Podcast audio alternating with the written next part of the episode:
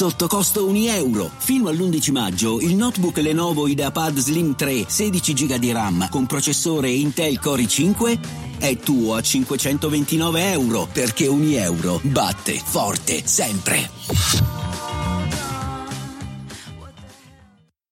E adesso un bel caffè finito.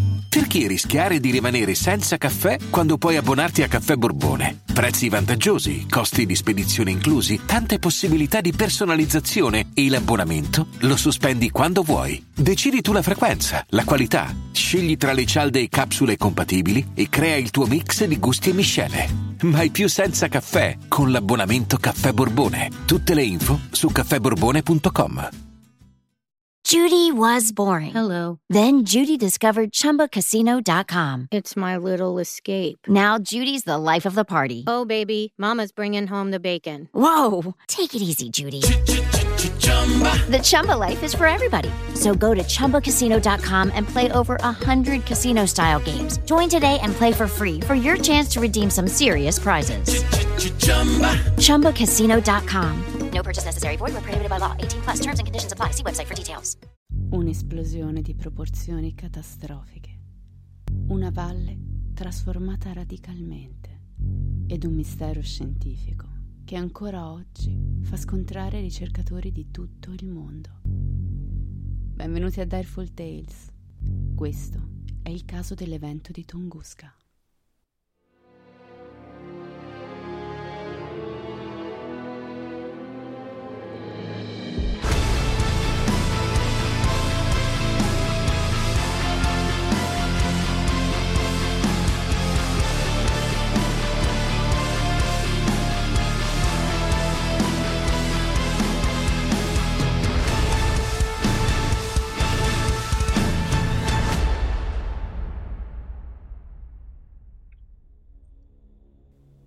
Terra sentì nell'universo.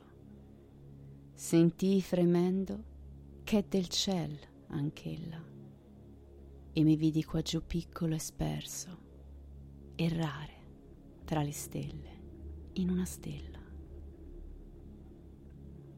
Il cielo, lo spazio profondo.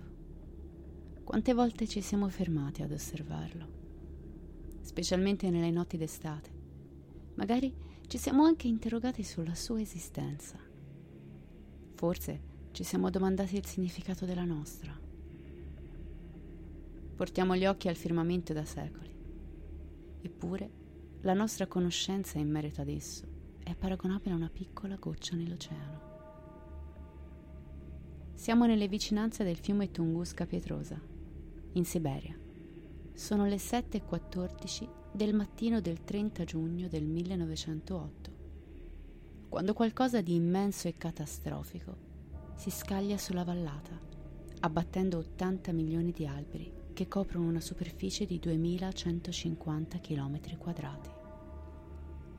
Si stima che l'onda d'urto dell'esplosione sia paragonabile a un terremoto di grado 8 della scala Richter, un evento in grado di distruggere una grande area metropolitana. Il rumore dell'esplosione viene udito a mille chilometri di distanza. A 500 chilometri alcuni testimoni affermano di aver udito uno scoppio sordo e aver visto sollevarsi una nube di fumo all'orizzonte. A 65 chilometri il testimone Semen Semenoth vede il cielo spaccarsi in due e un grande fuoco coprire la foresta. Subito dopo, un fragoroso boato lo raggiunge, sollevandolo e scagliandolo a metri di distanza. L'onda d'urto fa deragliare alcuni convogli della ferrovia transiberiana a 600 km dal punto d'impatto. Si ritiene, in base ai dati raccolti, che la potenza dell'esplosione sia stata compresa tra 10 e 15 megatoni, equivalente a circa 1000 bombe di Hiroshima. Altri effetti si percepiscono persino a Londra, dove in quel frangente Pur essendo mezzanotte, il cielo è talmente chiaro e illuminato da poter leggere un giornale senza l'ausilio della luce artificiale. Lo scienziato russo esperto di minerali Leonid Kolek identifica il luogo dell'impatto in una foresta battuta presso il bacino del fiume Tunguska. Tra il 1927 e il 1939 Kulik organizza quattro spedizioni e qui arriva il nostro mistero. Sul luogo dell'esplosione non viene trovato il cratere né altre evidenze di impatto. Per iniziativa di Kulik e sotto la sua direzione venne realizzato nel 1938 la prima ripresa aerofotografica della zona, utilizzando l'LZ-127 Graf Zeppelin, un dirigibile rigido. Ma ancora una volta non si trovano segni dell'esplosione. Eppure c'è stata. Gli alberi ne sono la prova. E poi ci sono i testimoni. Cosa è successo? Sul luogo identificato come l'origine dell'evento del 1908 vengono organizzate numerose spedizioni scientifiche dal 1950 fino ai giorni nostri. Mediante analisi chimiche si rivela la presenza di polveri con tracce di nichel e iridio. La comunità scientifica si scatena.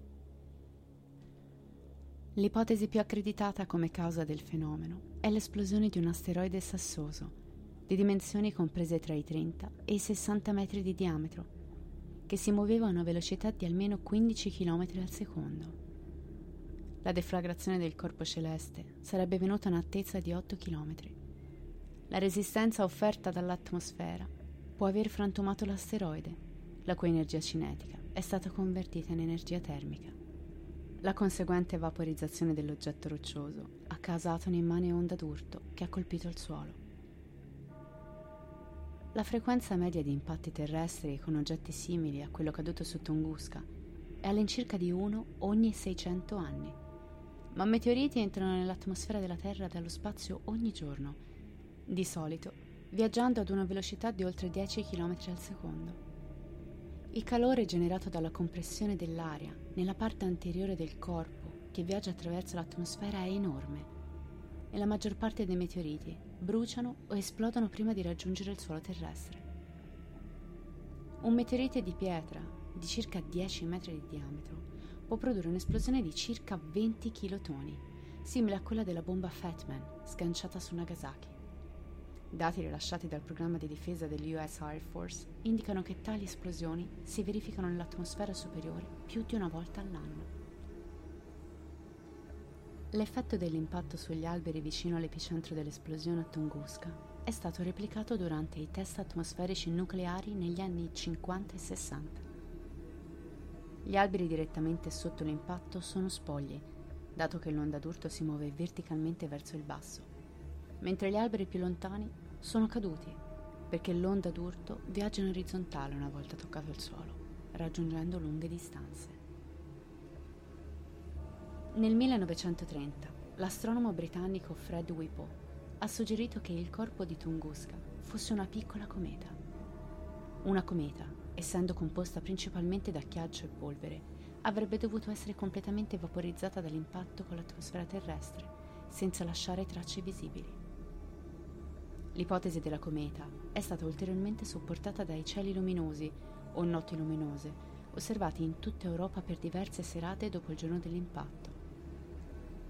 L'astronomo Lubor Kresak suggerì che il corpo fosse un frammento della cometa Encke, che è responsabile per la pioggia di meteoriti beta Tauridi.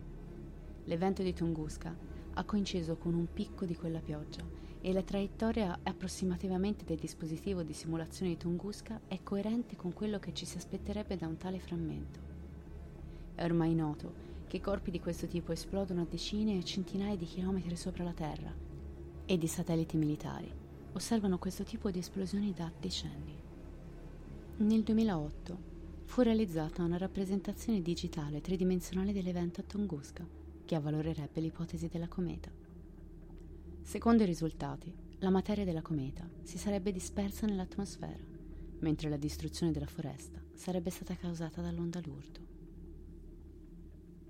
L'evento impressionò profondamente gli ambienti scientifici e letterari russi e ispirò numerose teorie ufologiche che chiamavano in causa varie tecnologie di origine extraterrestre. Le più popolari furono quelle del famoso scrittore Kazantsev, il quale riesce molto abilmente a mettere in correlazione il tragitto di visitatori alieni con le opposizioni planetarie, che avrebbero reso agevole il viaggio nello spazio, e da alcuni strani fenomeni, come lampi di luce e segnali radio, osservati sulla superficie di Marte nel corso degli anni successivi. Due professori dell'Università del Texas ipotizzarono che l'evento fosse la conseguenza del passaggio di un buco nero di piccolissime dimensioni, che avrebbe attraversato il pianeta entrando da Tunguska e uscendo dalla parte opposta. Tale ipotesi, tuttavia, non spiegava in maniera soddisfacente l'evento e poneva ulteriori problemi, ad esempio l'assenza di qualsiasi perturbazione nell'ipotetico punto di uscita, e non trovò quindi consenso nella comunità scientifica. A partire dal 1991, il Dipartimento di Fisica dell'Università di Bologna ha intrapreso una serie di spedizioni in Siberia, allo scopo di studiare in loco l'evento e raccogliere campioni da analizzare in laboratorio. La spedizione era costituita da esperti di varie discipline, provenienti da varie università italiane e russe. Essi non confutavano il fatto che il corpo fosse esploso a mezz'aria, ma ritenevano che solo un frammento della dimensione di un metro circa, sopravvissuto all'esplosione, avesse dapprima colpito il suolo e successivamente formato il lago cieco. Mi scuso per la pronuncia sicuramente errata. Le loro ricerche hanno permesso di ricostruire una mappa più dettagliata sull'orientamento centrifugo degli alberi abbattuti e il riconoscimento di anomalie negli anelli di crescita degli alberi in corrispondenza dell'anno 1908. Le ricerche indicherebbero come localizzazione del cratere d'impatto del meteorite il lago cieco, situato a circa 8 km a nord-ovest dall'epicentro stimato dell'esplosione. Nel 2017, ulteriori analisi effettuate dai ricercatori russi hanno confutato la teoria del lago. Usando la ricerca sul suolo, è stato determinato che il lago ha 280 anni, chiaramente più antico dell'evento di Tunguska. Inoltre, ci sono problemi con la fisica dell'impatto.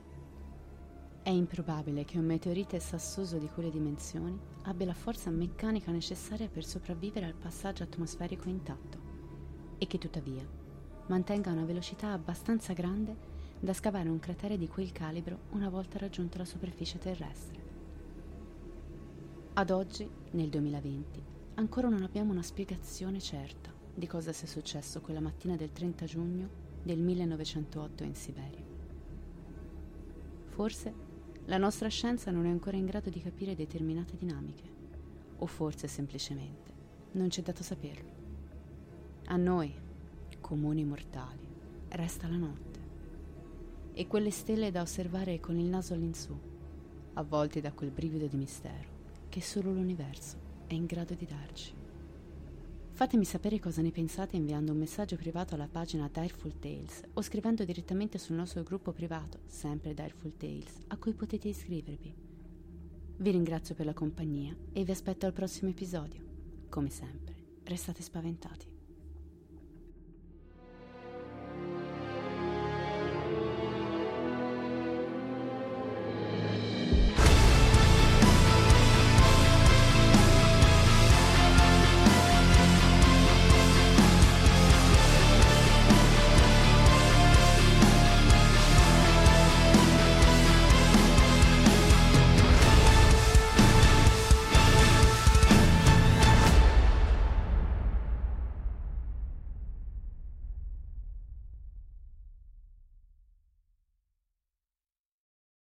Judy was boring. Hello. Then Judy discovered ChumbaCasino.com. It's my little escape. Now Judy's the life of the party. Oh, baby, Mama's bringing home the bacon. Whoa! Take it easy, Judy. The Chumba life is for everybody. So go to ChumbaCasino.com and play over 100 casino style games. Join today and play for free for your chance to redeem some serious prizes. ChumbaCasino.com. No purchase necessary. Void where prohibited by law. 18 plus terms and conditions apply. See website for details. Vacanze in Sicilia o in Sardegna? Con i traghetti GNV porti tutto quello che vuoi, ti rilassi fino a destinazione e se prenoti entro il 14 maggio, posto ponti a partire da 33 euro. Non c'è modo migliore per andare in vacanza. Scopri i dettagli su gnv.it. Offerta valida sulle linee Napoli-Palermo e Genova-Olbia, 10.000 posti disponibili.